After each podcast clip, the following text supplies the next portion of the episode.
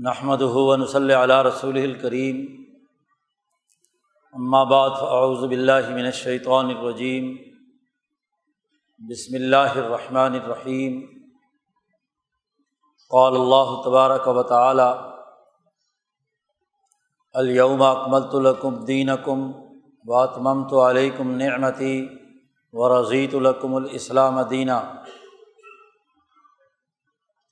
وقال نبی صلی اللہ علیہ وسلم، کانت بنو اسرائیل تسوسحم الانبیاء علامہ حلق نبی خلف نبی آخر۔ علّہ نبی آبادی سیقون خلفاء فیق سرون صدق اللہ مولان العظیم و صدق رسول النبی الکریم۔ معزز دوستوں دین اسلام ایک مکمل نظام حیات ایک پورا دین ہے۔ انسانی سوسائٹی کی تشکیل کے لیے جتنے بنیادی اثاثی شعبے اور سماجی سیاسی معاشی امور نمٹانے سے متعلق جتنے زاویے بھی ہیں دین اسلام اس حوالے سے ایک کامل اور مکمل رہنمائی عطا کرتا ہے۔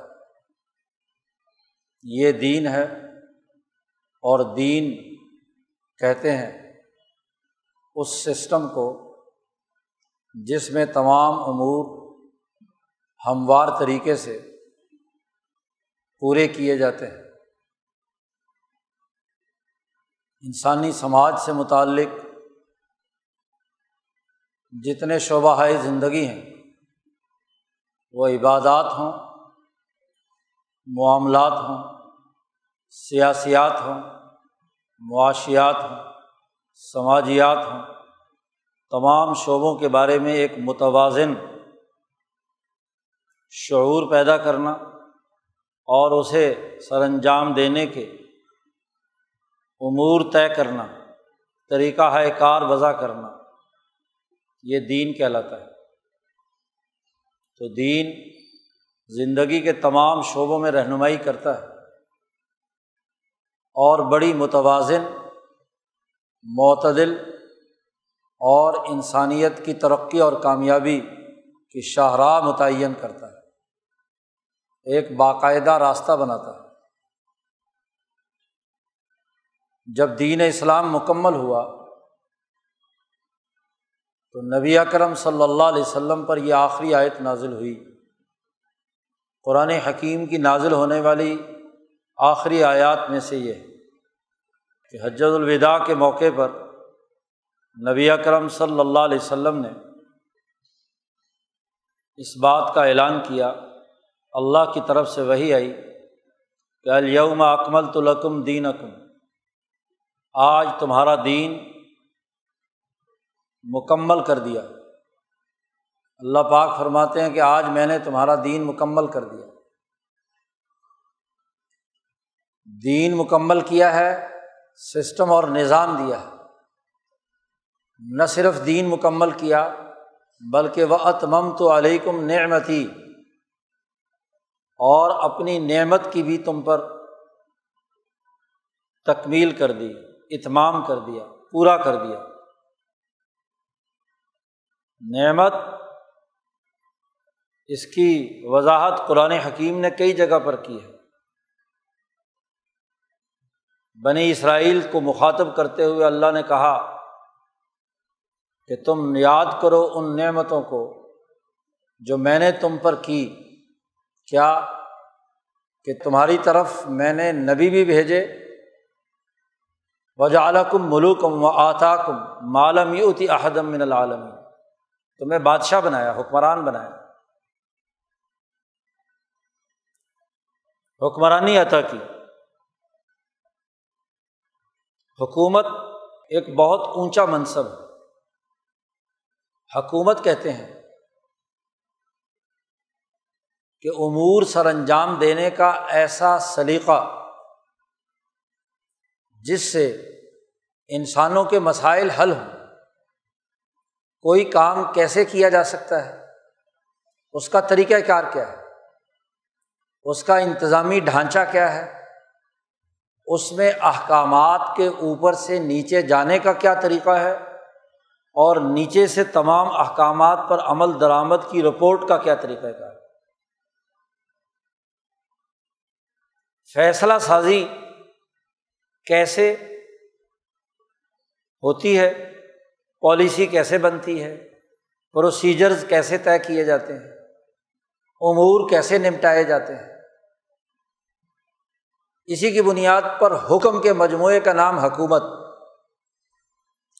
مختلف شعبہ زندگی کے بارے میں ایک فیصلہ کن رائے قائم کرنا ڈسیزن لینا، خواہ اس کا تعلق انتظامی امور سے ہو عدالتی امور سے ہو، سیاسی امور سے ہو، معاشی معاملات سے ہو، حتیٰ کہ شادی بیاہ اور سماجی معاہدات سے متعلق بھی ڈسیزن لینا ایک صلاحیت فیصلہ کرنا، ورنہ آپشن تو ہر معاملے میں سینکڑوں ہوتے ہیں۔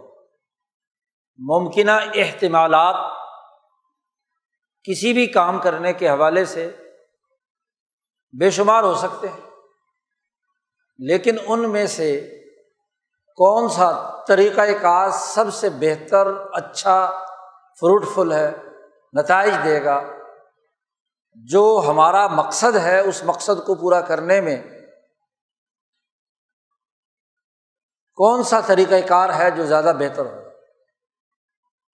ڈسیزن میکنگ بہت بڑی صلاحیت ہے، انتظامی صلاحیت اور پھر اس فیصلہ سازی میں دو باتیں لازمی اور ضروری کہ یہ متوازن اور معتدل ہو اور اعتدال کی ضد دو باتیں ہو سکتی ہیں۔ ایک یہ کہ اس فیصلہ سازی میں گنوار پن اور بدوی زندگی کی جھلک نظر آتی ہے۔ پست مقام پر بیٹھ کر فیصلہ کرتے ہوں، جیسے عام طور پر گاؤں دیہات کے اندر کچھ جاہل لوگ بیٹھ جاتے ہیں۔ نہ معاملے کی پوری فہم، نہ سمجھ۔ بغیر کسی سمجھ کے جو بھی کچھ ناقص اور ادھوری معلومات ہوتی ہیں، اس کی بنیاد پر ایک الٹا سیدھا فیصلہ کر لیتے ہیں۔ اس میں گنوار پن ظاہر ہوتا ہے۔ معلومات کی کمی ہوتی ہے۔ فیصلے میں گہرائی نہیں ہوتی۔ اسی لیے ایسے ماحول میں لوگ ایک فیصلہ کرتے ہیں، تھوڑی دیر کے بعد دوسرا فیصلہ کر لیتے ہیں، تھوڑی دیر کے بعد تیسرا فیصلہ کرتے ہیں۔ یا ادھر سے دباؤ آیا تو ادھر کا فیصلہ کر لیا، دوسری طرف سے دباؤ آیا، دوسرے آپشن کا تو وہ فیصلہ کر لیا۔ اس کو ڈسیزن میکنگ نہیں کہتے۔ یہ تو آپ ہوا یا دباؤ کے بل پر، خواہش کی بنیاد پر، تمناؤں اور آرزوؤں کی بنیاد پر فیصلے کر رہے ہوتے۔ اس فیصلے کی کوئی اہمیت نہیں ہوتی۔ فیصلہ تو وہ ہوتا ہے، حکومت تو وہ ہوتی ہے کہ جو فیصلہ کر لے، اس پر عمل درآمد کرے، نفاذ ہو سکے۔ جو نفاذ نہیں کر سکتی، دباؤ برداشت نہیں کر سکتی، وہ اتھارٹی کیا ہو؟ حکومت کیا ہو؟ اس لیے کہا گیا کہ پہلے پوری مشورے اور عزم کے ساتھ ایک فیصلہ کر لو۔ سمستقم پھر ڈٹ جاؤ اس پر۔ جو فیصلہ آپ نے کیا ہے، یہ کوئی جاہلوں کا، گواروں کا فیصلہ ہے۔ بھیڑ بکریاں ہیں۔ کہ ایک فیصلہ کیا اور کل کو بدل لیا، پرسوں کو بدل لیا۔ ایک فیصلہ سازی کا نقص یہ ہوتا ہے۔ حکومت کی خرابی کی نوعیت ایک یہ ہوتی ہے کہ اس پر جاہل لوگوں کا، گواروں کا، اجڑ لوگوں کا واشی لوگوں کا قبضہ ہو جائے اور وہ الٹے سیدھے فیصلے کرنے لگے۔ شاہ صاحب نے اس کے لیے لفظ استعمال کیا ہے کہ جو رأی جزی یعنی سطحی مفادات کے حامل لوگ، سطحی اور پست فیصلے کریں، وقتی چیزوں کو دیکھ کر کہ بس فوری یہ فائدہ ہے، یہ کر لو۔ دوسرا فائدہ آیا، پھر کر لو۔ ایسے لوگ جو سطحی سوچ کی بنیاد پر فیصلہ کرتے ہیں، ان کے اندر لالچ، ہرس، جدھر کے پیسے ملے جدھر کا دباؤ ہو جائے، ادھر کی رائے قائم کر لو جہاں سے مفاد ملے۔ دوسری طرف، کہ انسان فیصلہ سازی میں حقائق کو نظر انداز کر کے تکبر اور غرور کی بنیاد پر فیصلہ کرے زمینی حقائق کیا ہے بہت اونچے تعیش اور تخیل کی بنیاد پر ڈسیزن میکنگ کرے معاشرہ اس کا متحمل نہیں ہے۔ سوسائٹی اس کو برداشت نہیں کر سکتی۔ تکبر وہی ہوتا ہے کہ جس میں آدمی میں یا اس متعلقہ معاملے میں صلاحیت استعداد نہ ہو، لیکن اپنے آپ کو مصنوعی طور پر تکلف کے ساتھ، بناوٹ کے ساتھ اپنے آپ کو بڑا ظاہر کرے۔ یہ تکبر کہلاتا ہے۔ تو یا فیصلہ متکبرانہ ہوتا ہے اور یا فیصلہ گمار پن اور پستی کی حالت پر ہوتا ہے۔ اتمم تو علیکم نعمتی، اللہ نے کہا میں نے آپ پر اپنی نعمت مکمل کر دی کہ آپ صلی اللہ علیہ وسلم کی صحبت سے تیئیس سال میں ایک ایسی تربیت یافتہ جماعت وجود میں آ گئی کہ جو ڈسیزن میکنگ میں، حکومت سازی میں، حکومت بنانے میں بہت اچھے عدل و انصاف کے اور متوازن فیصلہ کرنے کی صلاحیت رکھتے وہ مکہ مکرمہ کے وہ نوجوان جو کل تک بکریاں چرا رہے تھے، عمر فاروق جیسے، ان کے اندر یہ ڈسیزن میکنگ پیدا کر دی۔ حکم دینے، حکم چلانے، اس کو نافذ کرنے کی ضرورت اور ہمت اور طاقت پیدا کر عمر فاروق رضی اللہ تعالیٰ نے اپنے آخری حج میں یکم محرم الحرام کو شہید ہوئے اور نو دس ذی الحج میں حج ادا کر کے تیرہویں ذی الحج سے مینا سے فارغ ہو کر مدینہ جا رہے ہیں۔ تو راستے میں وادی زجنان جو مکہ کے قریب ہی ہے، وہاں جب پہنچے تو وادی پر نظر پڑی تو اپنا بچپن یاد آ گیا۔ اور مانے لگے کہ وہ بھی دن تھے، اے عمر، سوچ۔ وہ دن بھی تھے کہ جب تو اس وادی میں اپنے باپ خطاب کی بکریاں چلاتا تھا۔ اور میرا باپ بڑا سخت تھا۔ بہت شدید غصہ کرتا تھا۔ بکریاں اگر صحیح طریقے سے چارہ نہ کھائی ہوئی ہوتی، پیٹ دیکھتا، ٹٹولتا۔ تو میری پٹائی کرتا تھا، بہت شدت کے ساتھ، سختی کرتا تھا۔ میں بےچارا مجبور و مقبور مار کھاتا تھا، غصہ سہتا تھا۔ اور آج وہ دن ہے کہ آج خدا کے بعد اس کائنات میں حکمرانی میری ہے۔ لاکھوں مربع میل میرے قدموں کے نیچے میرے حکم پر ہے۔ یہ صلاحیت پیدا ہوئی نبی کرم صلی اللہ علیہ وسلم کی صحبت اور تربیت سے اور کتاب مقدس قرآن حکیم کی تعلیمات سے۔ تو حکومت سازی، حکومت بنانا کوئی بچوں کا کھیل نہیں ہے۔ حکومت بنانے کے لیے وہ توازن اور وہ اعتدال ضروری ہے۔ جو اس کی اتھارٹی کو منوائے اور اس کے فیصلوں پر عمل درآمد ہو۔ اور وہ تبھی ہو سکتا ہے کہ جب خدا اور بندوں کے درمیان فیصلہ کرنے والا کسی دوسرے بندے کا غلام نہ ہو، اپنے باپ کے بھی تابے نہ ہو۔ آج اگر خطاب بھی زندہ ہوتے اور خدا نہ خواستہ وہ غیر مسلم ہی ہوتے، تو عمر کبھی ان کی بات نہ مان آزاد ہے۔ آزادی اور حریت ہے اس حکومت کی۔ اس کا غلبہ ہونا ہے۔ لاہ الامر۔ اللہ ہی کی حکمرانی قائم ہونی ہے۔ اللہ کے علاوہ وہ کسی سے نہ لڑے حکومت۔ وہی آزادی کے ساتھ فیصلہ بھی کر سکتی ہے اور نافذ بھی کر سکتی ہے۔ نبی اکرم صلی اللہ علیہ وسلم نے صحابہ کی اس دین اور اس نعمت کی بنیاد پر ان کی تربیت کی۔ اور جب یہ تربیت ہوئی تو رضیت الحکم الاسلام دینا۔ میں تمہارے لیے راضی ہو گیا اسلام کو بطور دین کے۔ دین بن گیا، نظام بن گیا، سلامتی کا، امن کا، انسانیت کی بھلائی کا، خیر خائی کا۔ اب ذرا مزید غور کیجیے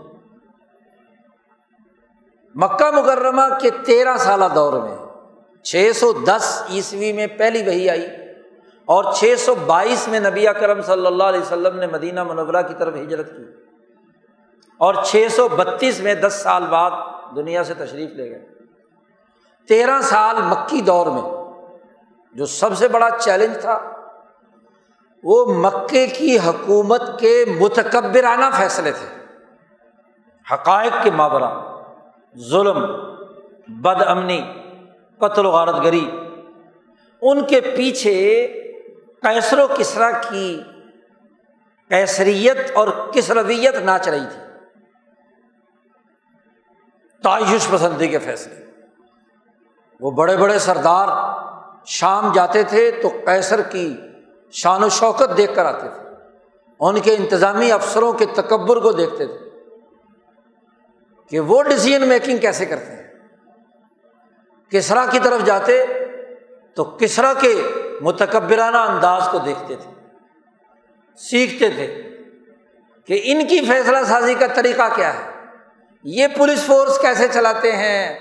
یہ معاشی فیصلے کیسے کرتے ہیں؟ یہ سیاسی فیصلے کیسے کرتے ہیں؟ یہ انتظامی فیصلے کیسے کرتے ہیں؟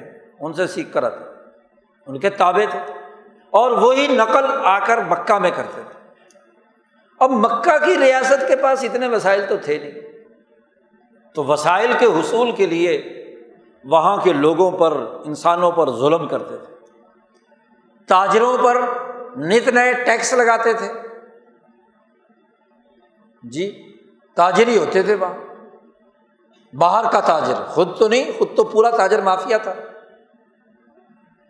باہر کے تاجروں پر ظلم کرتے تھے۔ جو غریب قبیلوں کے لوگ ہیں، ان کے اوپر مزید ظلم ڈھاتے تھے۔ ان سے ٹیکس وصول کرتے تھے۔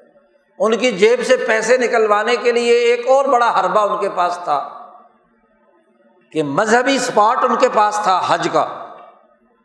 اس حج کو پھیرتے رہتے تھے اپنے تجارتی اور مالی مفادات کے مطابق۔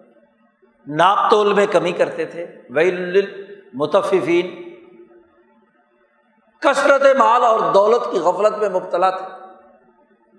یعنی وہ سرمایہ پرستانہ نظام جو کیسر اور کسرا میں تھا۔ ابو جہل اتبا شیبہ، مکے کی حکومت کے یہ دس، پندرہ، بیس لوگ۔ اور حقیقت میں دیکھا جائے تو سات ہی لوگ تھے۔ جن کو نام لے کر حضور نے بد دعا دی لانت کی۔ اور وہ ساتوں کے ساتوں غزبۂ بدر میں قتل کر دیا گیا۔ عبداللہ ابن مسعود رضی اللہ تعالیٰ عنہ کی روایت میں ان کے سب کے نام ہیں۔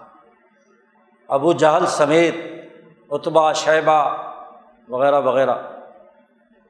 تو ان سات آدمیوں کی جو کا بورڈ آف ڈائریکٹر تھا، سمجھ لو۔ آدمی تو سات آدمیوں کا ہوتا ہے نا، کسی بھی کمپنی کا۔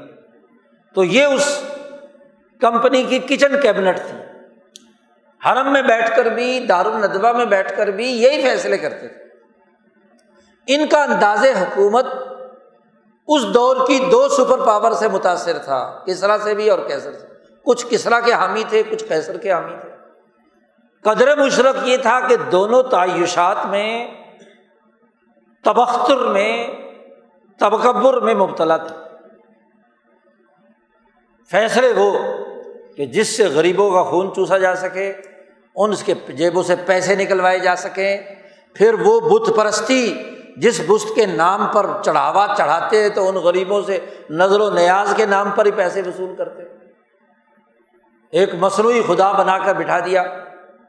کسی بزرگ کی قبر کو، کسی بزرگ کا بت بنا کر بیٹھ گیا کہ لو جی چڑھاوے چڑھاؤ، منتیں مانو۔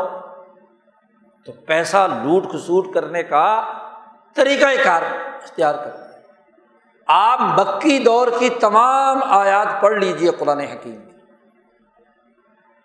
مکہ مکرمہ میں نازل ہونے والی صورتوں اور آیات میں اسی طبقے کو چیلنج کیا گیا ہے۔ اس لیے وہاں ہدف زیادہ تر بنایا گیا، ملا اور مترف۔ سیاسی طور پر،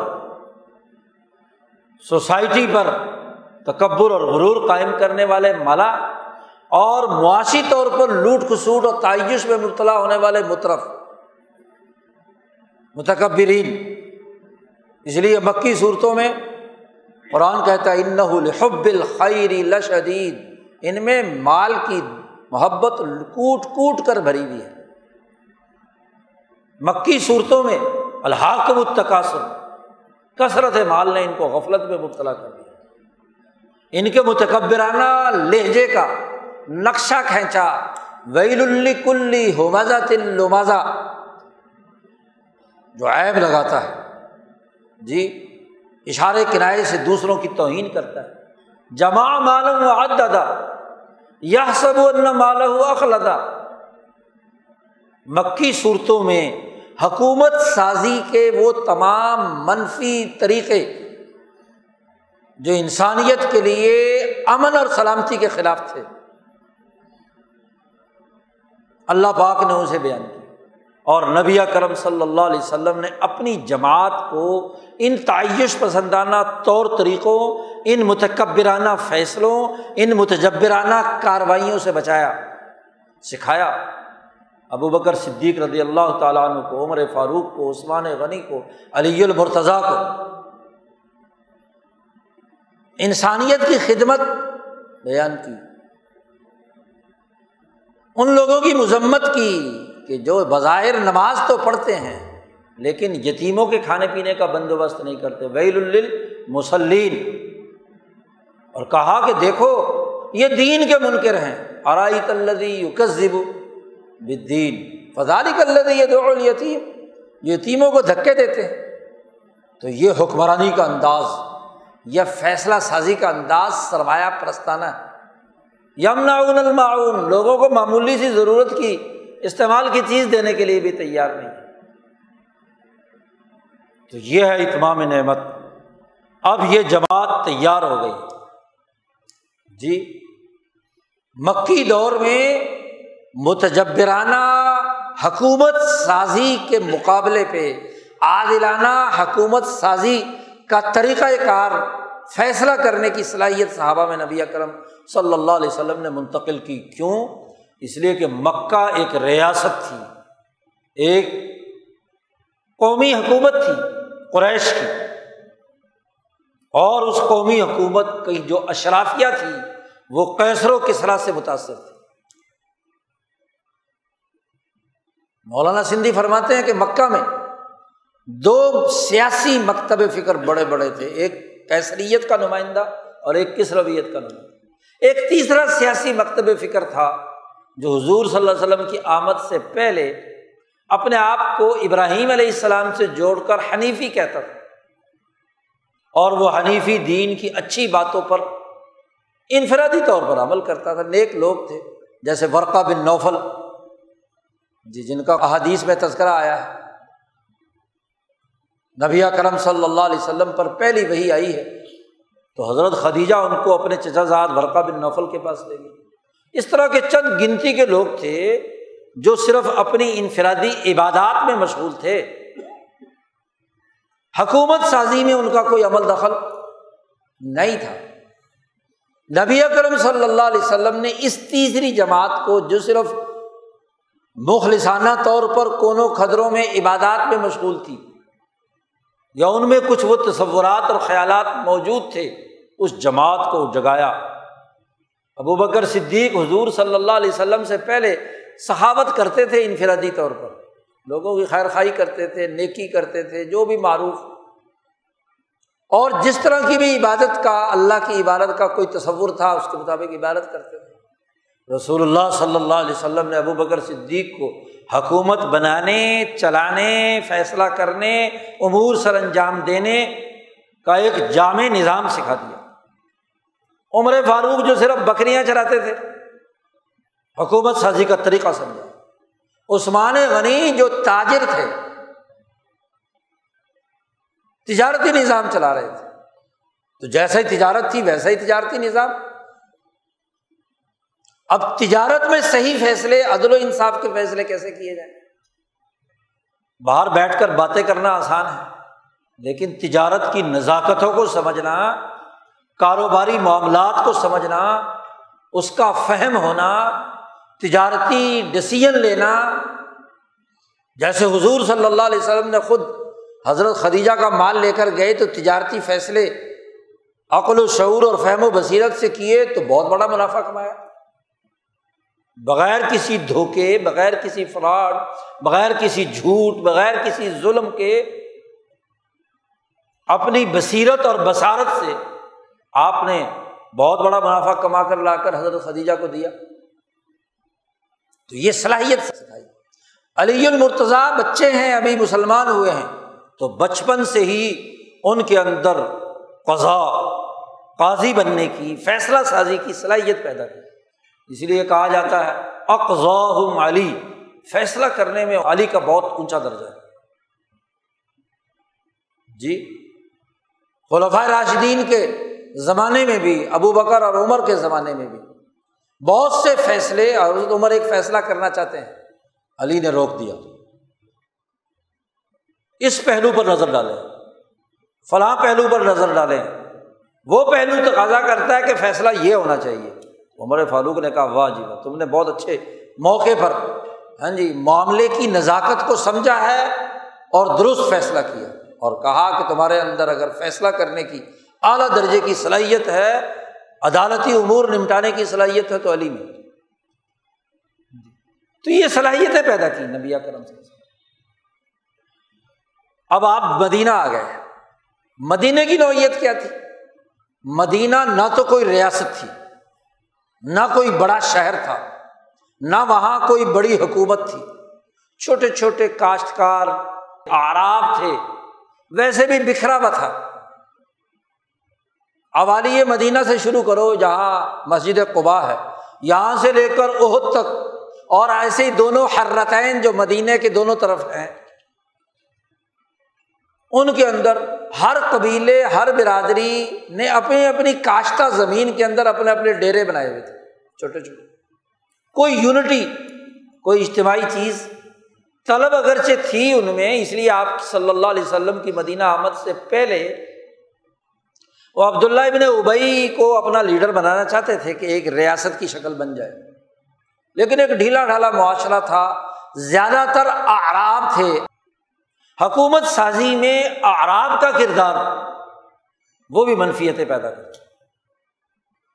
جیسی اس کی صلاحیت ہوتی ہے اسی کے مطابق فیصلہ کرتا۔ ہے اور قرآن نے ان آراب کا نقشہ بھی کھینچا۔ الراب اشد کفرم و نفاقم و اجدرم اللہ عالم و حدود با انضل اللہ کہ یہ جو دیہاتی لوگ ہوتے ہیں، اگر وہ اپنی دیہاتی پن پر اڑ جائیں، تو بڑے ضدی اور اڑیل ہوتے ہیں۔ نفاق بھی ان میں ہوتا ہے۔ کیونکہ جو کمزور تباہ آدمی ہے، اور اس کے پاس معاشی معاملہ بھی نہ ہو، تو نفاق پیدا ہو جاتا ہے۔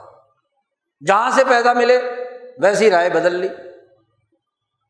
اشد کفرم و نفاقن و اج اور اس لائق ہے کہ اللہ عالم حدود ما انزل اللہ۔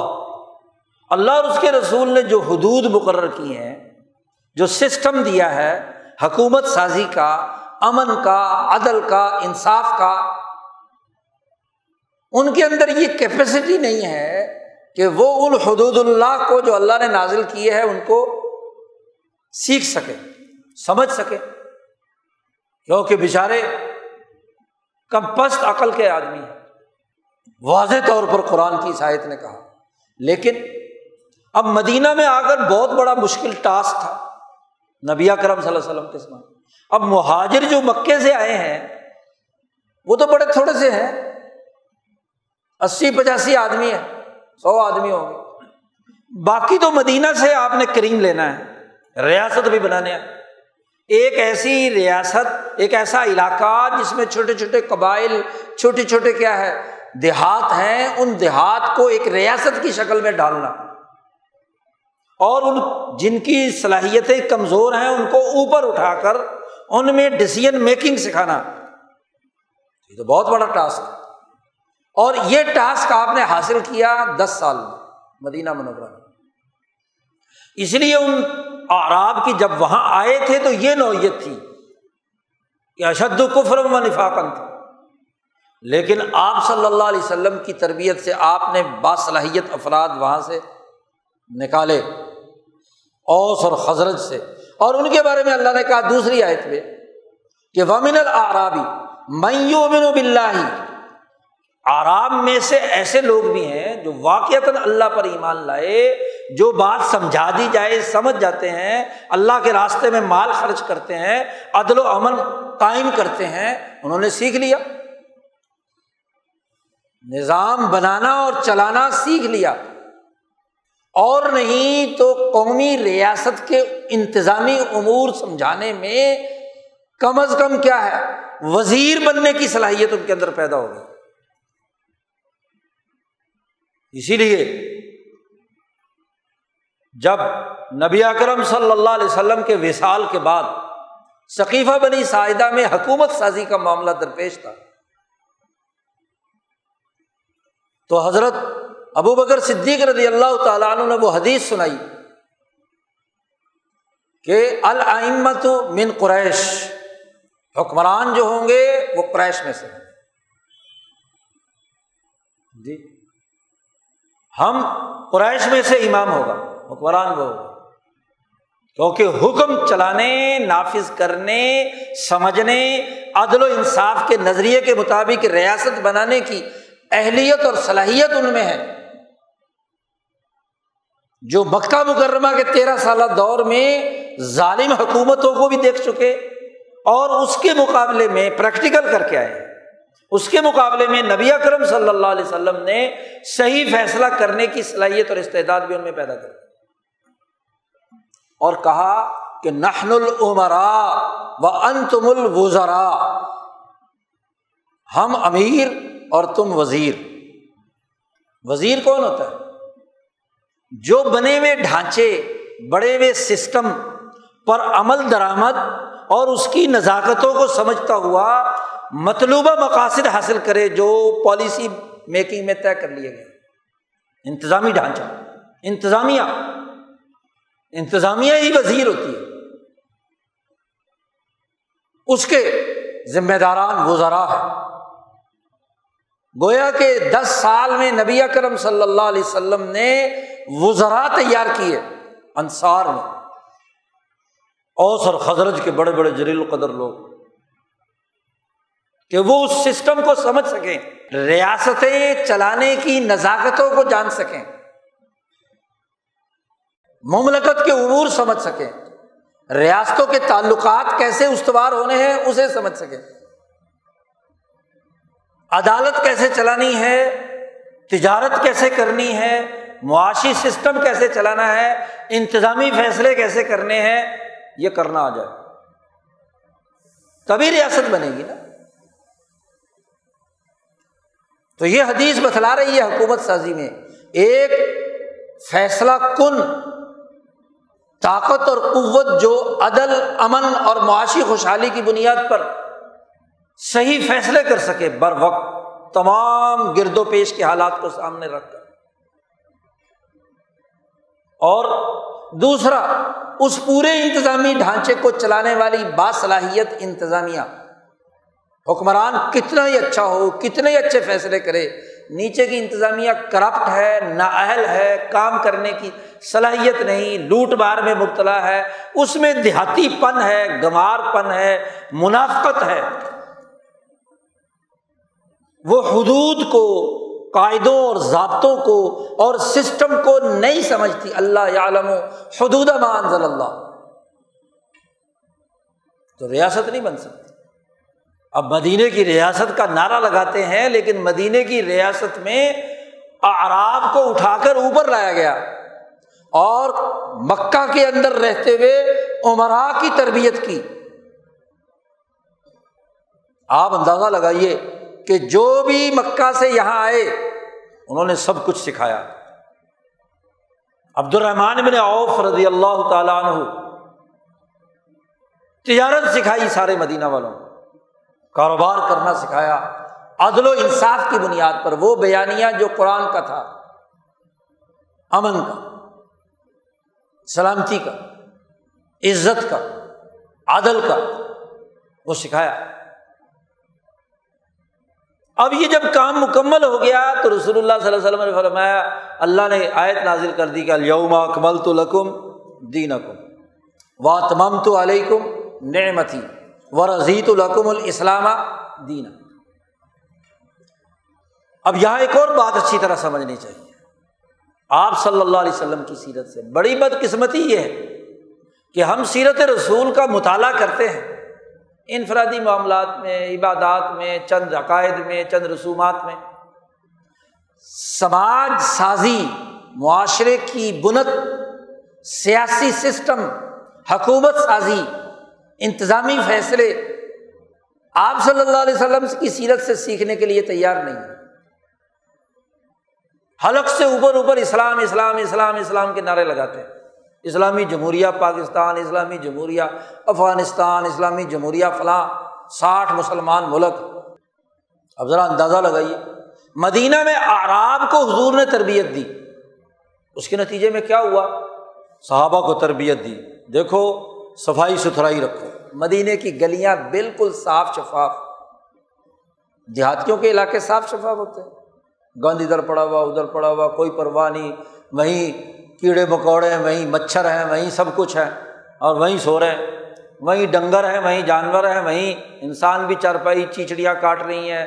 پتہ نہیں کیا کیا چیزیں داخل ہو رہی ہیں، پرواہ آپ صلی اللہ علیہ وسلم نے فرمایا کہ اتہور شطر المان ایمان کا ایک آدھا حصہ ہے تہارت آپ بتلائیں کہ صحابہ کو حضور یہ بات کہیں تو کیا خیال ہے مدینے کی ریاست کے تمام لوگ جو ہیں تہارت کا لحاظ نہیں رکھیں گے؟ پاک صاف کر دیا تمام گلویاں۔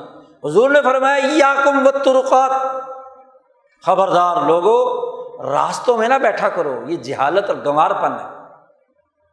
جی لوگ آ رہے ہیں، جا رہے ہیں۔ سولہ فٹ کی سڑک ہوتی تھی۔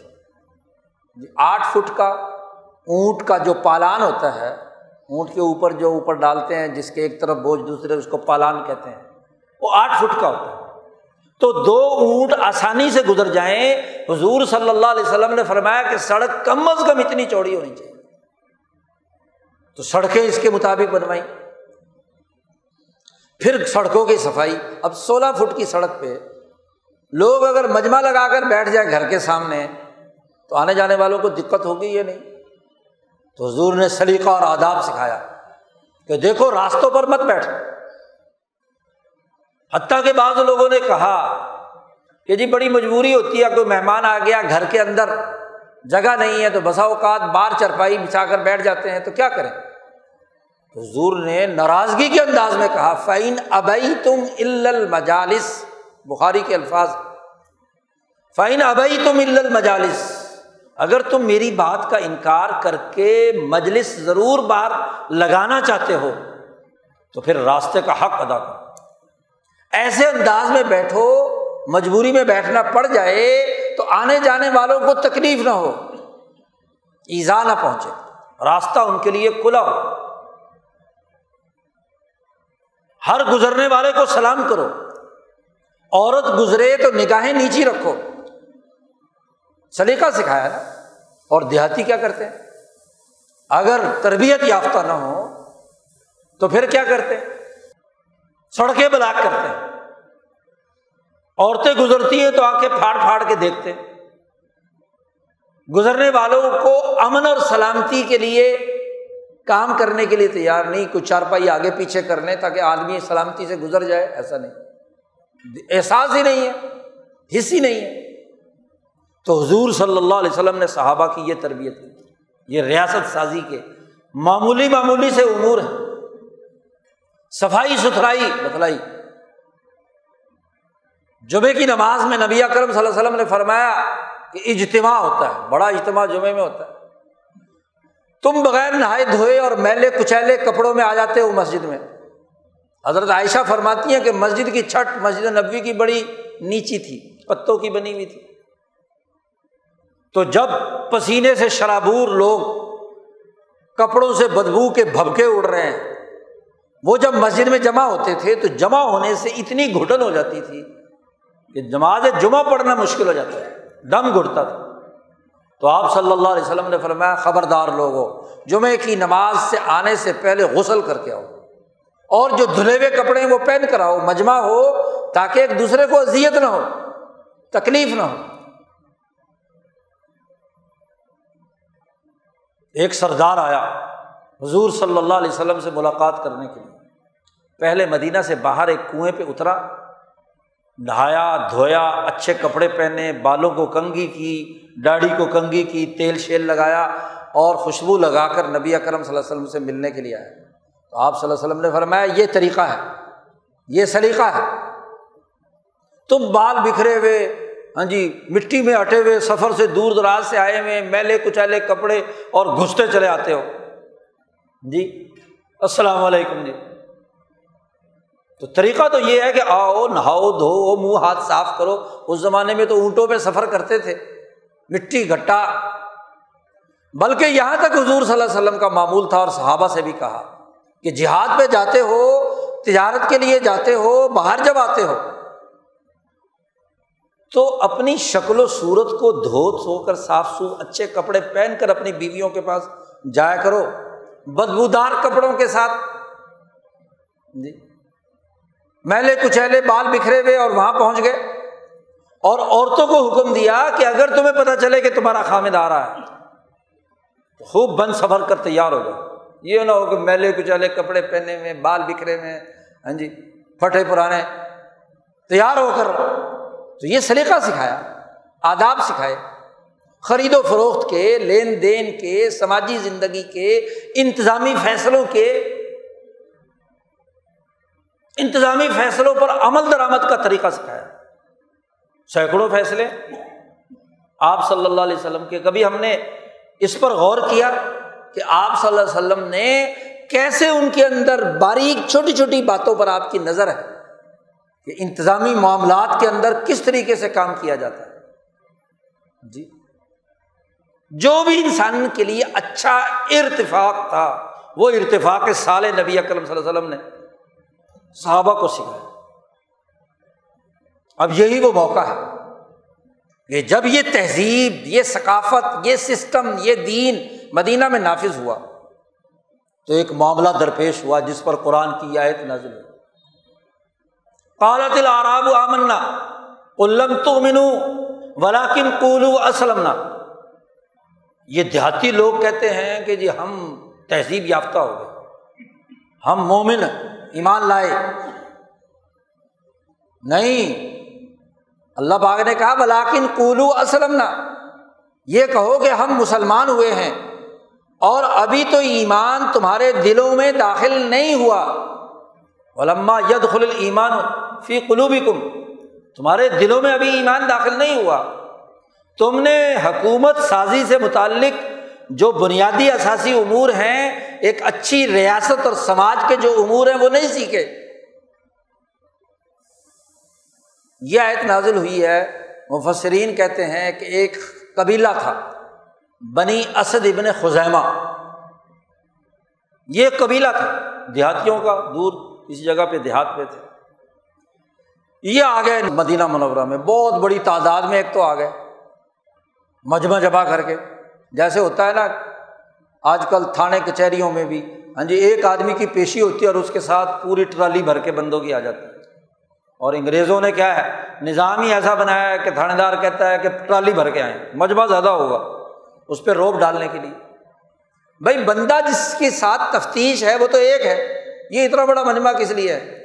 تو وہ پورا کا پورا کنبائی چل کر مدینہ آ گیا۔ اور آ کر نبی اکرم صلی اللہ علیہ وسلم کو احسان جتلانے لگے کہ ہم مسلمان ہیں۔ ہمیں کوئی پیسے ویسے، مال و دولت دینا چاہیے۔ اچھا جی اب ٹھہر گئے۔ حضور کے پیچھے پڑ گئے۔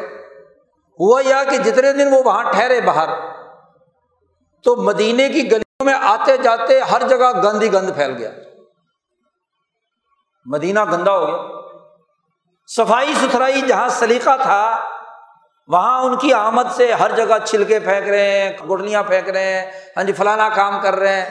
اور پھر بے ہنگم پن سے آئے ہوئے تھے۔ تو بازار میں ٹوٹ پڑے۔ تو جب کوئی دیہاتی بازار میں ٹوٹ پڑے، تو بس جس چیز کے پیچھے پڑ جائیں اس کی خیر نہیں۔ اب اس کا نتیجہ یہ ہوا کہ مدینے کے اندر ریٹ مہنگے ہو گئے، مہنگائی بڑھ گئی۔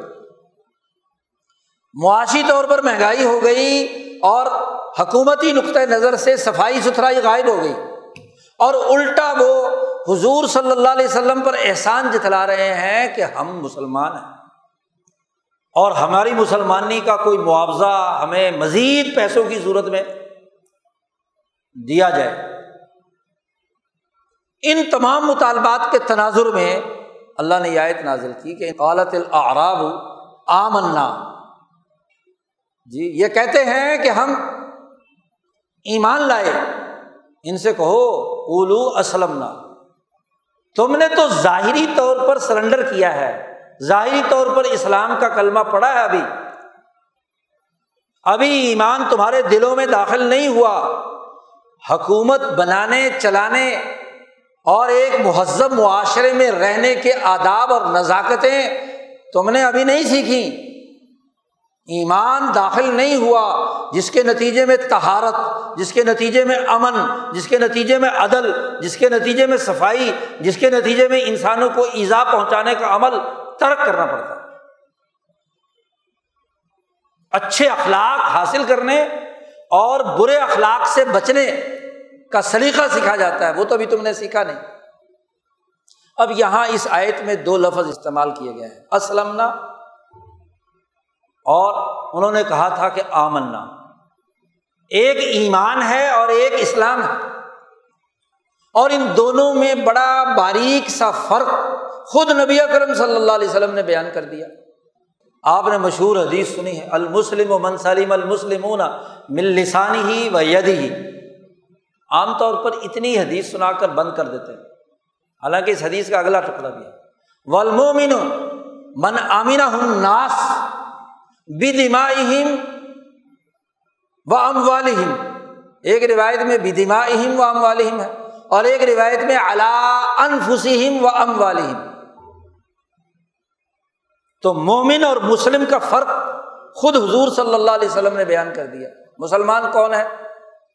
من سلیم المسلم مل لسانی ہی و یدی جب انسان اسلام قبول کرتا ہے، اسلام کی حکومت کے ماتحت سرنڈر کرتا ہے، اپنے آپ کو مسلمان ظاہر کرتا ہے، تو ظاہری بنیادوں پر وہ بظاہر مسلمانوں کو نقصان نہیں پہنچاتا۔ اس کا مطلب یہ ہے کہ اس نے اعلان کر دیا کہ آئندہ میری زبان اور میرے ہاتھ سے مسلمان کو کوئی تکلیف نہیں پہنچے گی۔ چاہے ظاہری طور پر یا منافقت کے ساتھ۔ وہ کوشش کرتا ہے کیونکہ جس کمیونٹی میں شامل ہوا ہے، جس حکومت اور ریاست کے اندر آیا ہے، تو وہاں اگر مسلمانوں کو ہی چھرا گھونپے، تو پھر مسلمان معاشرے میں تو نہیں رہ سکتا نا۔ وہ وہاں گالیاں دینا شروع کر دے، مسلمانوں کو برا بلا اعزاز زبان سے دے تو تب بھی نہیں رہ سکتا۔ تو مسلمان ہو کر منافقت سے جو مفادات حاصل کیے جا سکتے ہیں، زبان درازی سے اور سیف درازی سے وہ حاصل نہیں ہو سکتا۔ تو مسلمان وہ ہے کہ جس سے دوسرے مسلمان محفوظ ہو جاتے ہیں، بظاہر ہو یا دل سے بھی ہو۔ ایک آدمی دل سے کسی مسلمان کی عزت کرتا ہے، اس کو ایزا نہیں پہنچاتا، یہ حقیقی اسلام جی دل سے کسی کو تلوار سے کیا ہے، نقصان نہیں پہنچاتا، ہاتھ سے نقصان نہیں پہنچاتا۔ نہیں تو منافقت سے ہو۔ اور دوسری بات فرمائی کہ مومن کون ہے؟ مومن کی تعریف کر دی نبی اکرم صلی اللہ علیہ وسلم۔ کہ وہ فرد ہے مومن کہ جس سے کل انسانیت امن میں ہو۔ وہاں تھا المسلمون، المسلم من سلیم المسلمون۔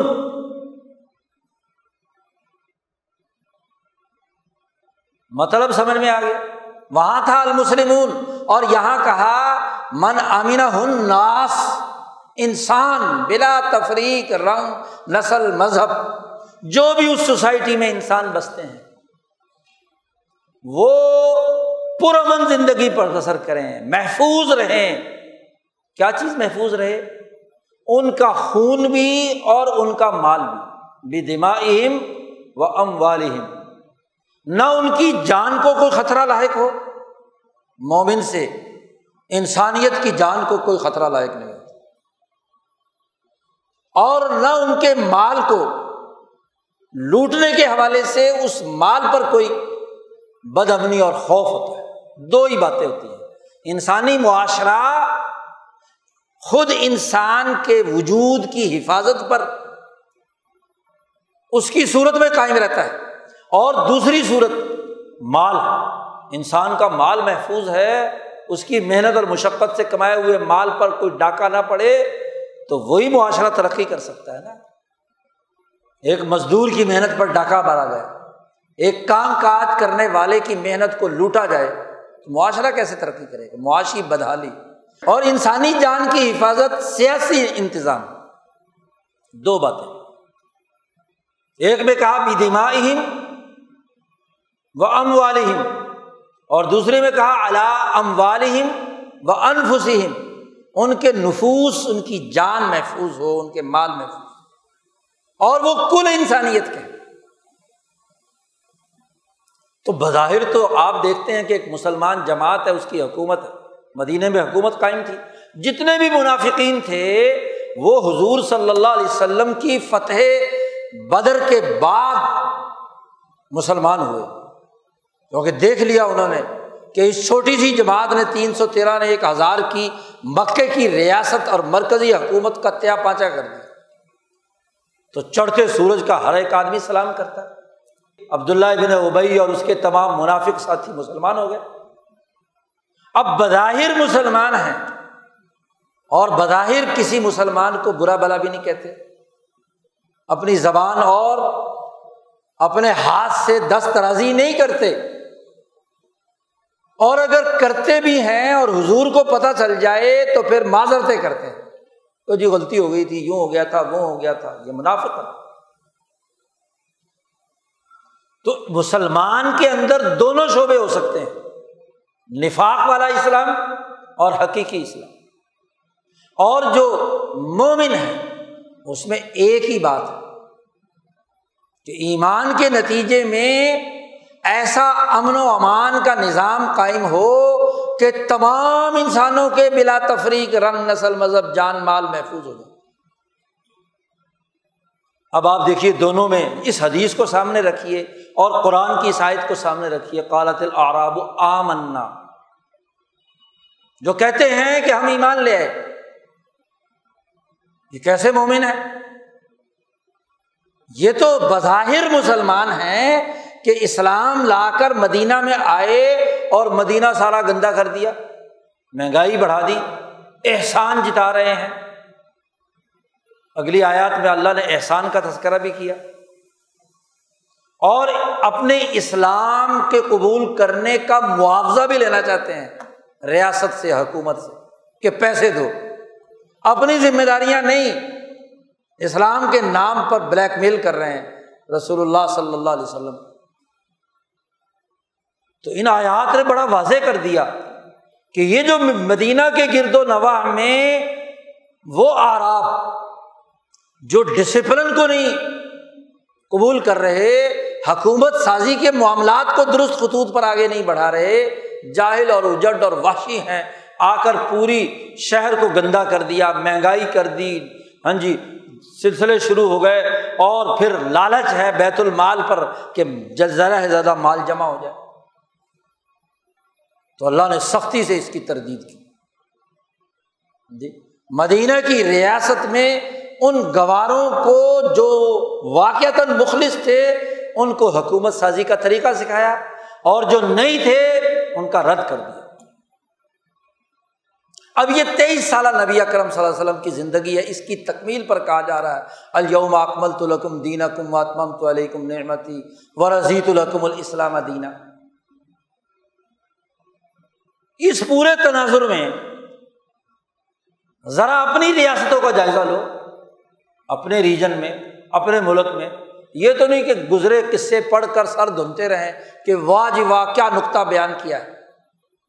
ذرا اس تناظر میں اپنا جائزہ بھی تو لینا چاہیے نا کہ ہماری حکومت سازی کا طریقہ کیا ہے۔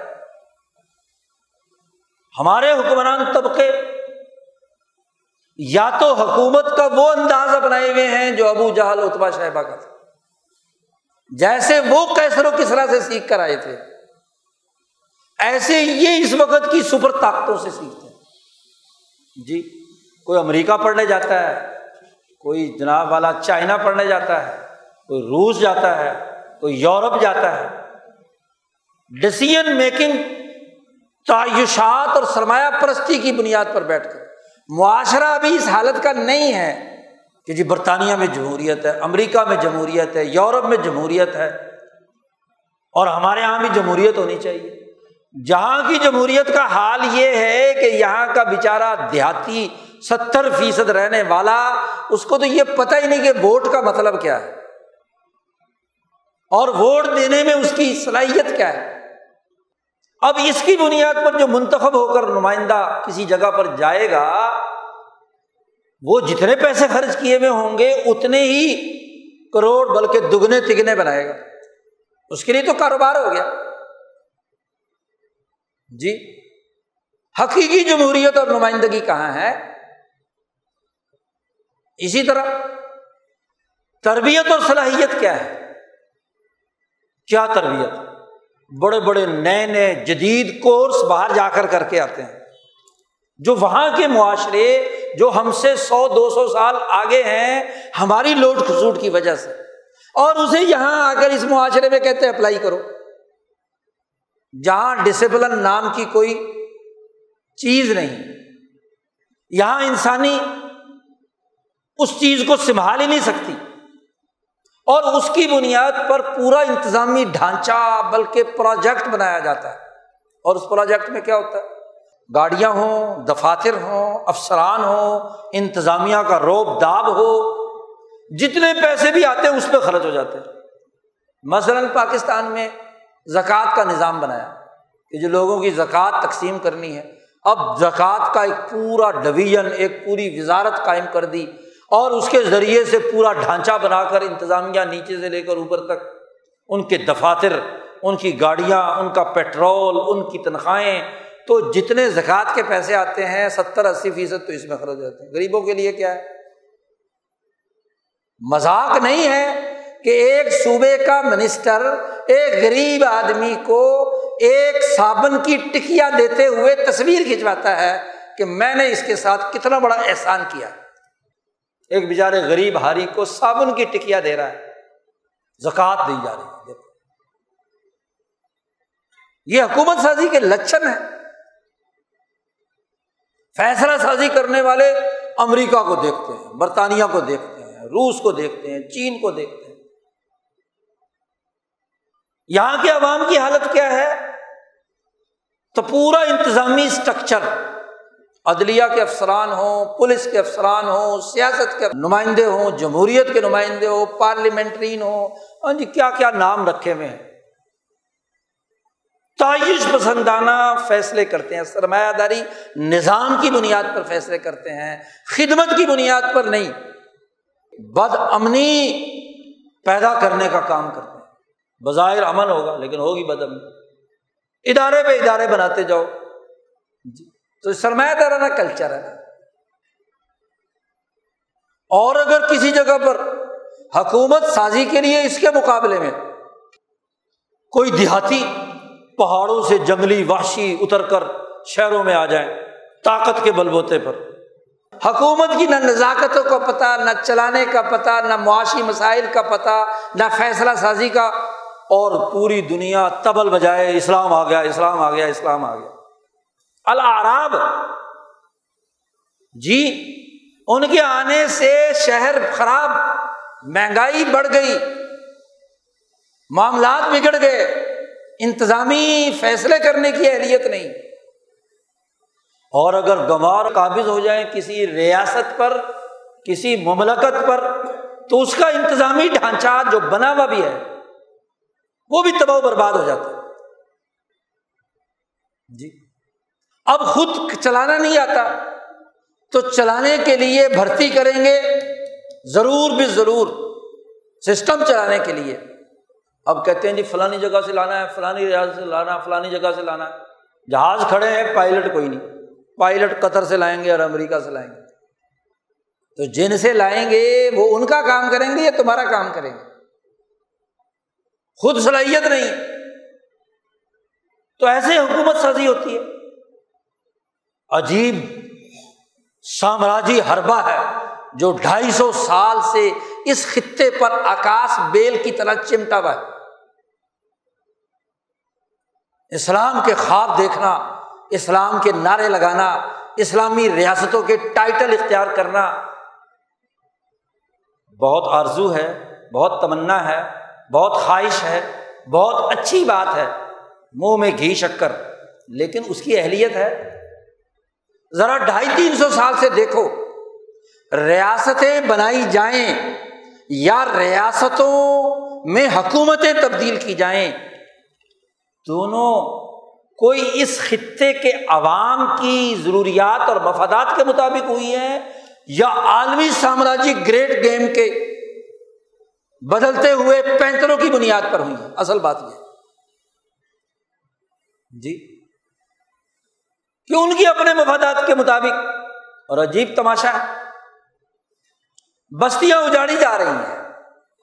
دیکھو، دنیا میں قومیں بنتی ہیں، پالیسیوں کے تسلسل، انتظامی اختیارات کے مسلسل آگے بڑھنے سے۔ سوچائی زوال پذیر ہو جائے اور ایک راستے پر انتظامی ڈھانچے کے مطابق چلے تو استحکام کے ساتھ آگے بڑھے تو اس کی خامیاں اگر دیانت دار ہو تو خامیاں دور کرتی رہتی ہے اور اچھائیاں آتی رہتی ہیں۔ اور اگر روز ہی نیا فیصلہ، نئی حکومت، نئی جمہوریت، نئی ریاست، نئے فیصلے، نئے قوانین، نیا آئین، نیا دستور بنایا جائے تو پھر کیا ہوتا ہے؟ بستیاں اجڑتی رہتی ہیں اور سوسائٹی میں استحکام نہیں آتا۔ جی اسی لیے ایک شاعر نے کہا ہے نا، بستی بسنا کھیل نہیں، بستے بستے بستی ہے۔ بستیوں کا بسنا کھیل ہے۔ وہ جو شاہ صاحب نے ایک جملہ استعمال کیا ہے مولوں کی حکومتوں کے بارے میں۔ کہ سلطنت دہلی لوبا سبیان گشت۔ جی سلطنت دہلی دہلی کی حکومت بچوں کا کھیل تماشا بن گیا۔ لوبا کہتے ہیں گڑیا گڈے گڈی کا کھیل۔ ایک شاہ صاحب کے زمانے میں دس بڑے بڑے بادشاہ اور حکمران آئے حکومتیں بدلی۔ ایک آ گیا گروپ، پھر دوسرا آ گیا، پھر تیسرا آ گیا، پھر چوتھا آ گیا۔ تو احمد شاہ ابدالی کو جو خط لکھا ہے شاہ صاحب نے، اس میں لکھتے ہیں کہ سلطنت دہلی لوبا سبیان گشت۔ بچوں کا کھیل بن گئی۔ کبھی ایک پارٹی آتی ہے، وہ حکمران بن جاتی ہے تھوڑے دنوں کے بعد۔ اور اب تو طے کر لیا کہ پانچ سال کے بعد لوبا سبیان بنانا ہے۔ پہلی پالیسیاں جو پہلی حکومت نے بنائی ہیں، اگلی اسے مٹھائے گی، دوسری آئے گی، وہ اسے مٹھائے گی۔ ملک پہ قرضہ بدستور چڑھتا رہے۔ گا تو لوبا سبیان دلی کی سلطنت مولوں کے زمانے میں شاہ صاحب فرماتے ہو گئی تو آج ستر سال سے آپ کے ساتھ کیا ہو رہا ہے؟ لوبا سبیان نہیں ہے۔ مسلم لیگ کا اقتدار، گورنر جنرل شپ، پھر مارشاء اللہ اس سے پہلے درمیان میں صدارت سکندر مرزا کی جو آئین بنایا گیا سن چھپن کا۔ پھر جناب والا martial law administrator, civil chief martial law administrator, پھر کیا ہے؟ صدر پاکستان، پھر وزیر اعظم پاکستان، اور پھر وزارت عظما کی کیا ہے؟ کھیل تماشے کے چالیس سال۔ درمیان میں دو ماشاء اللہ گیارہ گیارہ، دس دس سال کے پھر۔ لوبا سے بیان آئین معطل کر کے وہ اٹھا کر پھینک دیا۔ نیا آئین بناؤ۔ کھیل تماشا شروع ہے۔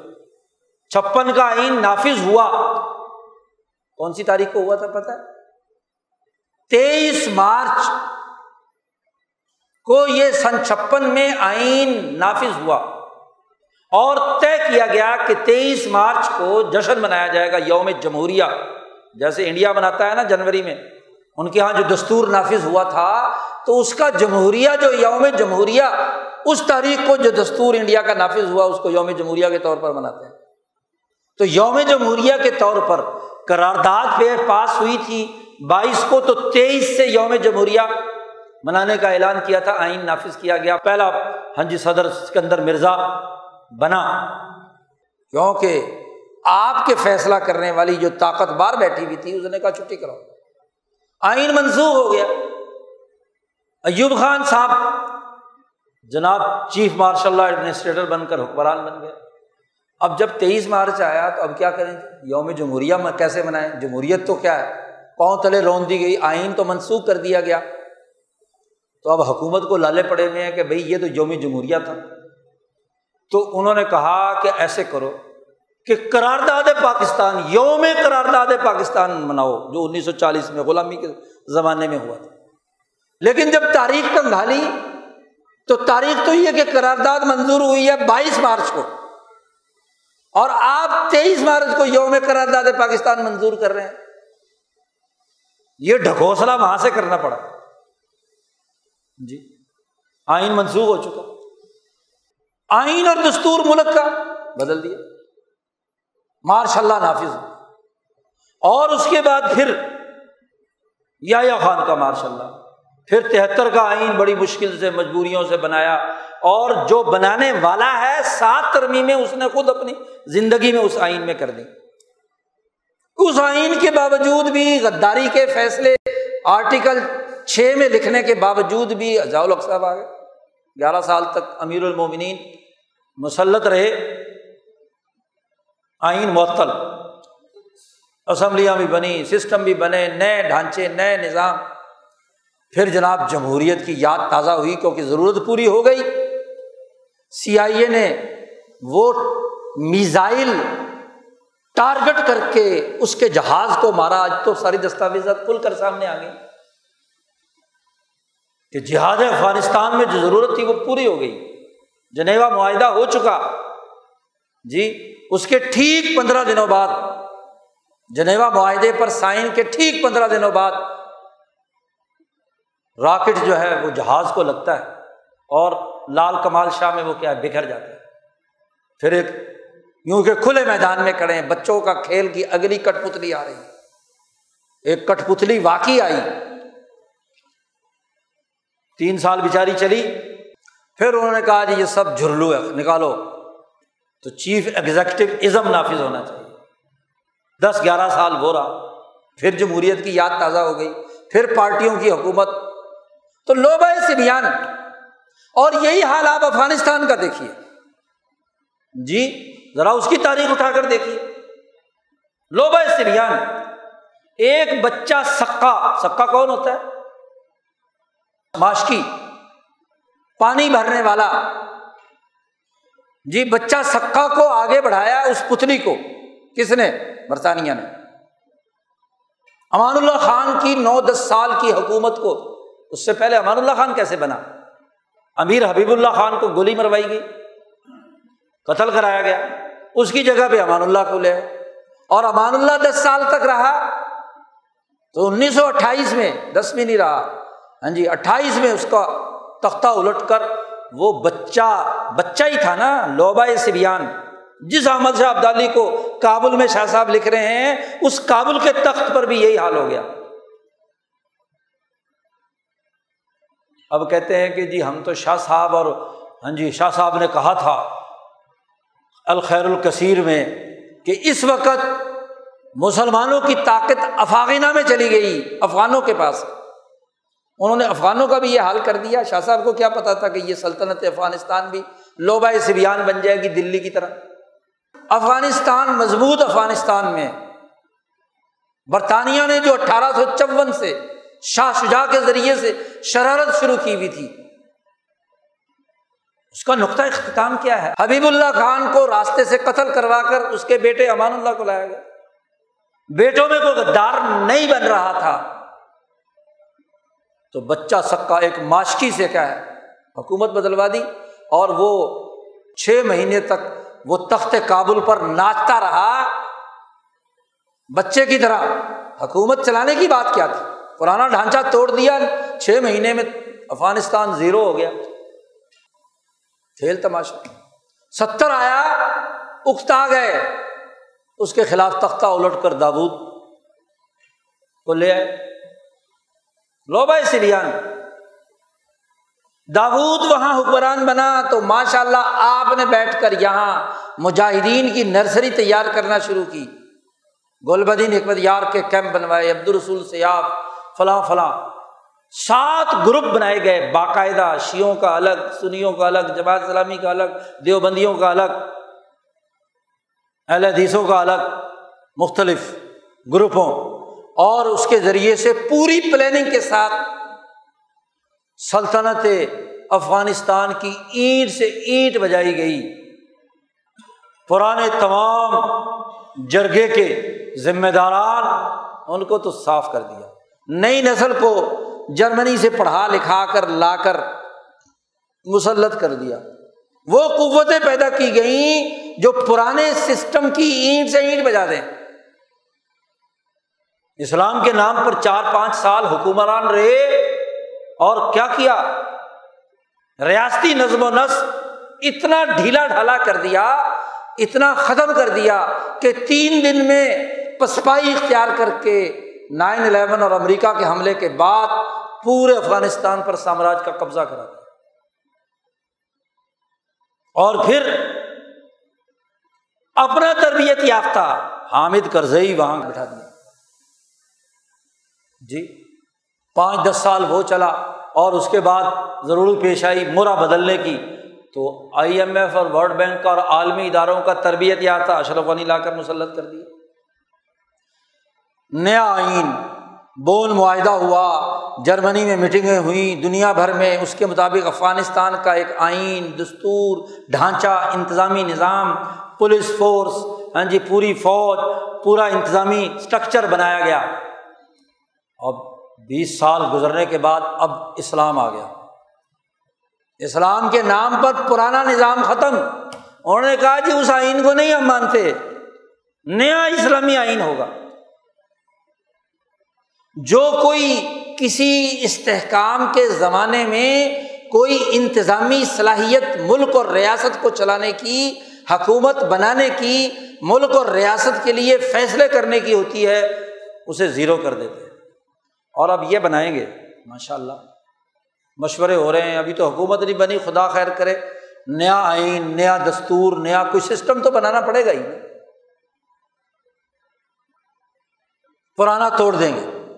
توڑ رہے اب کہتے ہیں کہ جی ہم نے ایرانی طرز حکومت کے مطابق اپنی حکومت بنانی ہے۔ جی چلو جی بسم اللہ۔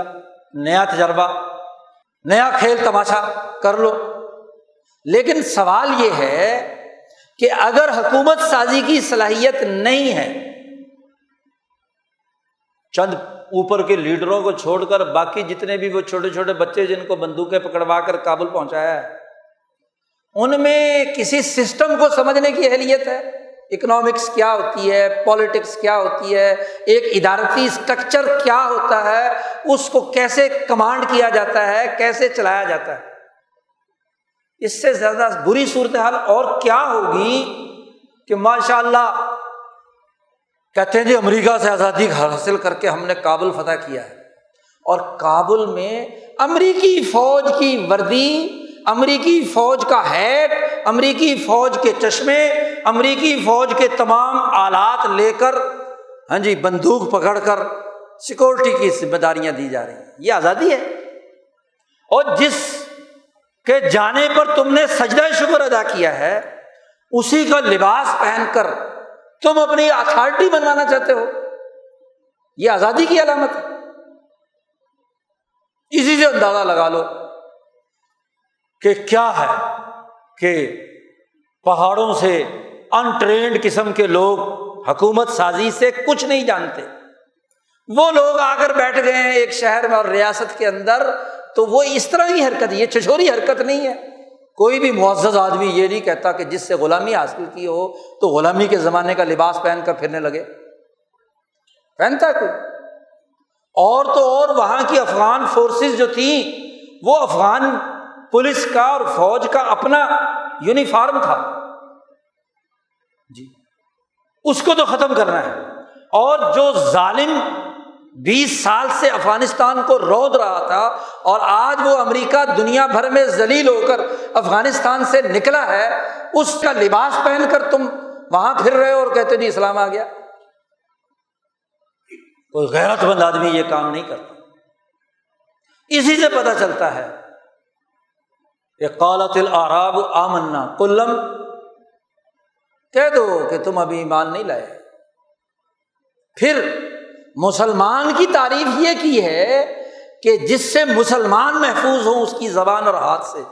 ذرا اپنے گربان میں جھانک کر دیکھنا چاہیے کہ پچھلے چالیس سال میں مسلمان افغانستان کا، خواہ وہ کسی بھی پارٹی میں تھا اس مسلمان کی جان مال تمہاری زبان اور ہتھیاروں سے محفوظ رہی ہے۔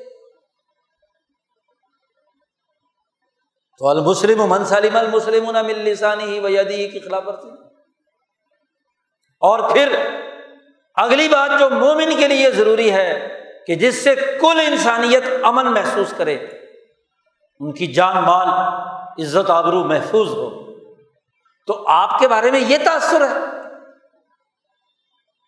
تو دیکھنے کی بات یہ ہے کہ حکومت سازی جو نبی اکرم صلی اللہ علیہ وسلم نے اپنی سیرت مقدسہ سے مکہ مکرمہ اور مدینہ منورہ میں سکھائی، اس سے مابرا باتوں کو ہم کہیں گے جی یہ اسلامی نظام ہے اور اسلامی ریاست ہے، پاکستانیوں کو بھی اپنے گربان میں جھانکنا چاہیے اور افغانیوں کو بھی اپنے گربان میں جھانکنا چاہیے ان آیات اور ان احادیث کی روشنی میں۔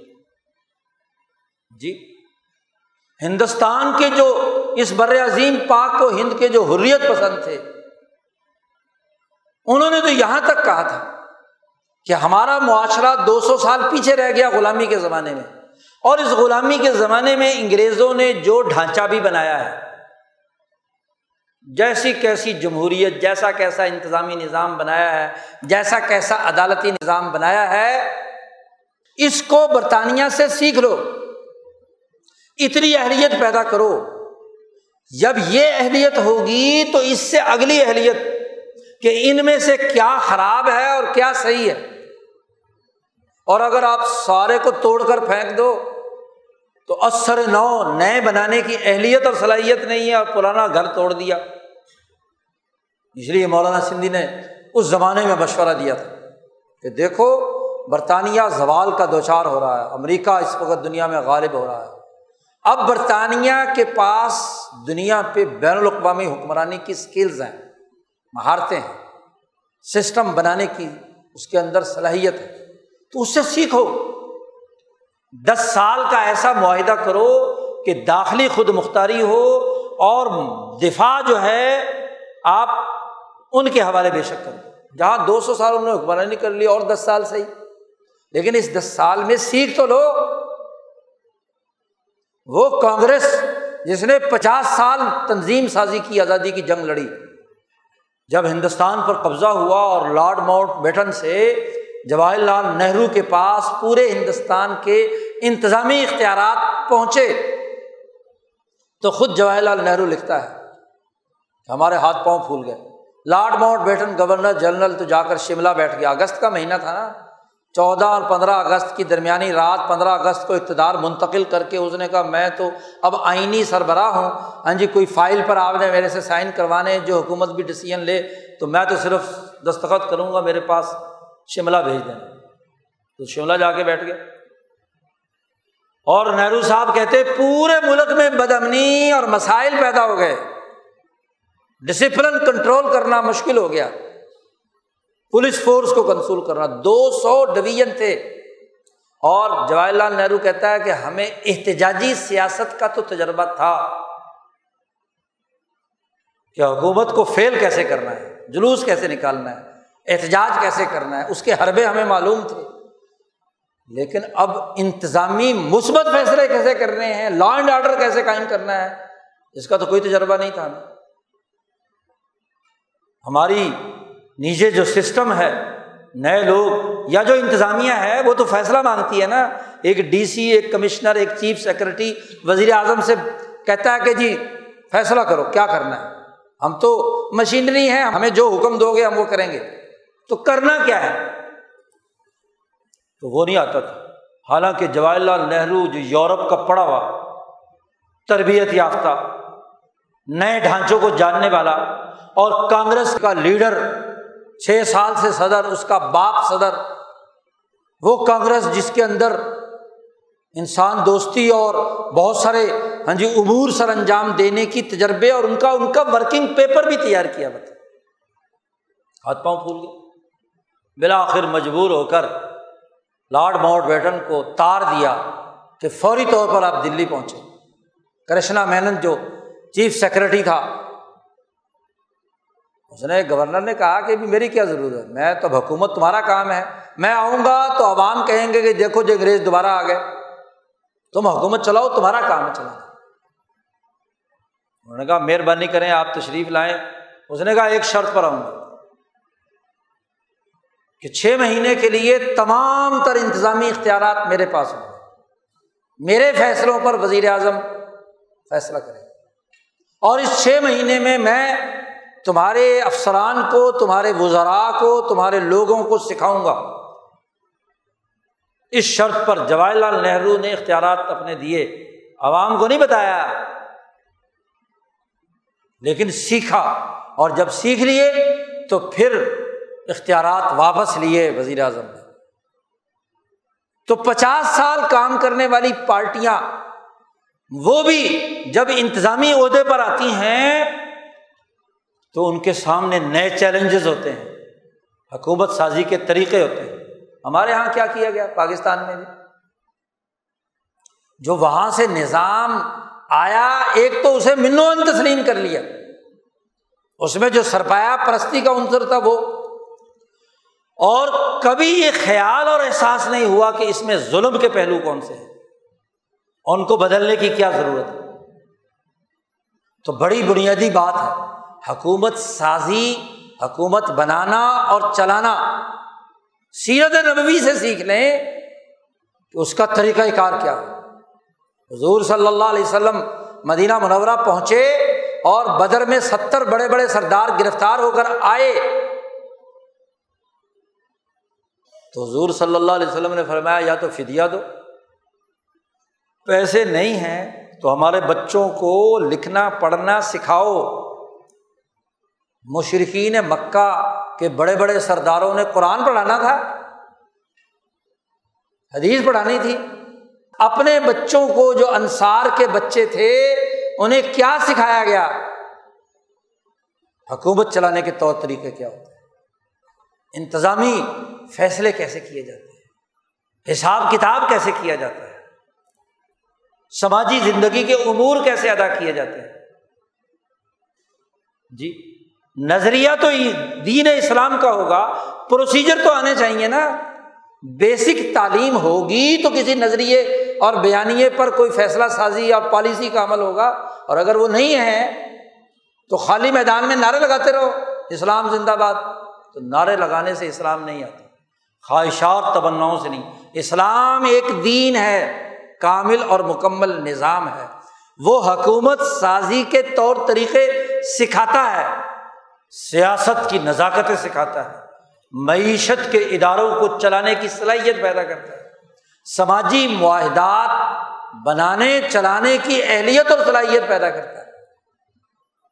اور اگر جبر سے معاہدے کیے گئے ہوں اور اپنے فیصلے کرنے کی اہلیت نہ ہو، تو نتیجہ تو یہی ہوگا جو آج ہمارے سامنے آ رہا ہے۔ تو خدا کے لیے اس خطے کو لوبائے سبیان، بچوں کا کھیل تماشا بنانے کے بجائے جو دین کا حریت پسندانہ امن اور عدل کا نظریہ ہے، اسے سیکھو، اس کا شعور پیدا کرو ڈسیزن میکنگ سیکھو، قومی آزادی کے تصورات سامنے رکھو، ریاستوں اور ملکوں کو چلانے کے طور طریقے سیکھو۔ تبھی دین غالب ہو سکتا ہے۔ غلبہ دین فرض ہے۔ لیوز ہی رہو الگ دینی کلی ہی اور غلبہ دین کے فریضے کے لیے جس کام کو انجام دینا فرض ہے، اس کام سے مطلوب، اس سے متعلق تمام شعبے اور ادارے، ان کا شعور اور تربیت کیوں ضروری نہیں ہے؟ نماز پڑھنا فرض ہے تو وضو کیوں واجب نہیں ہے؟ پاکیزگی کیوں واجب نہیں ہے؟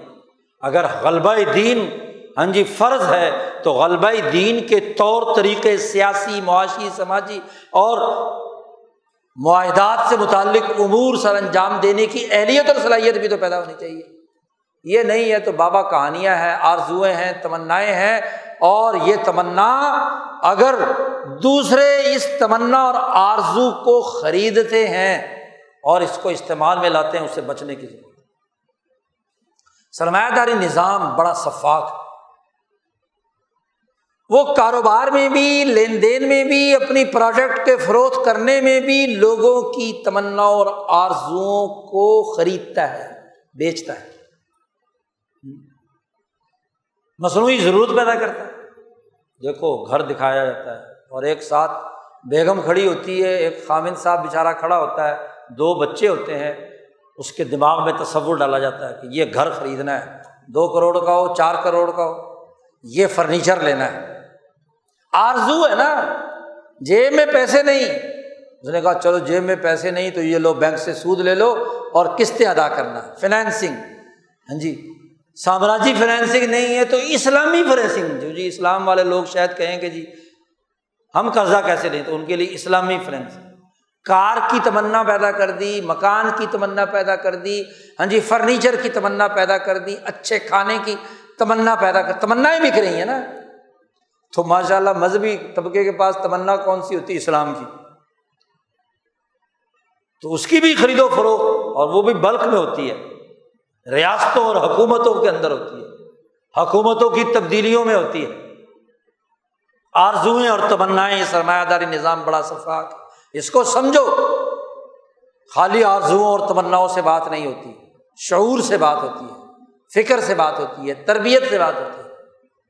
تو اللہ تعالیٰ ہمیں دین کو سمجھنے، شعوری طور پر حقائق کا ادراک کرنے اور صحیح اور درست فیصلہ کرنے کی صلاحیت اور استعداد عطا فرمائے۔